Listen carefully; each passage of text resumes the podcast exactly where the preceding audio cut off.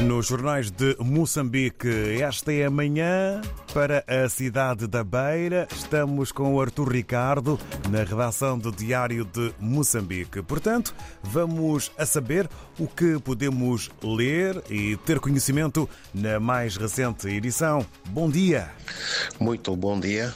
O Jornal Diário de Moçambique destaca na sua edição de hoje os seguintes temas.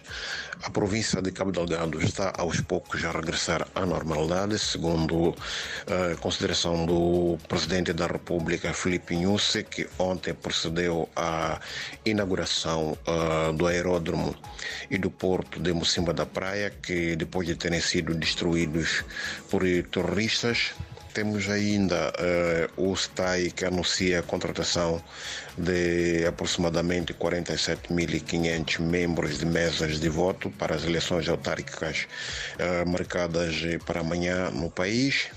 Ainda sobre as eleições autárquicas, temos o Secretariado Técnico de Administração Eleitoral, que embala material para o município da Beira.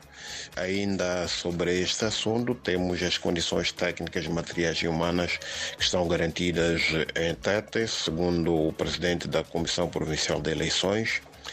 Em destaque, eh, temos também uh, professores que reclamam 10 meses de salários na cidade da Beira. E na província de Sofala, há o setor da educação que necessita de mais de 51 mil, 51 mil carteiras escolares.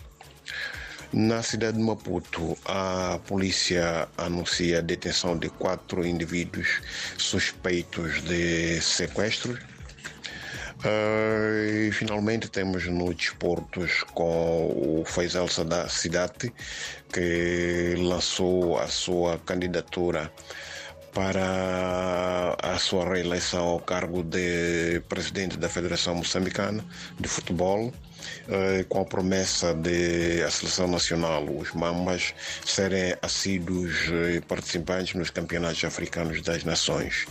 Eh, por hoje é tudo, muito obrigado e até a próxima oportunidade.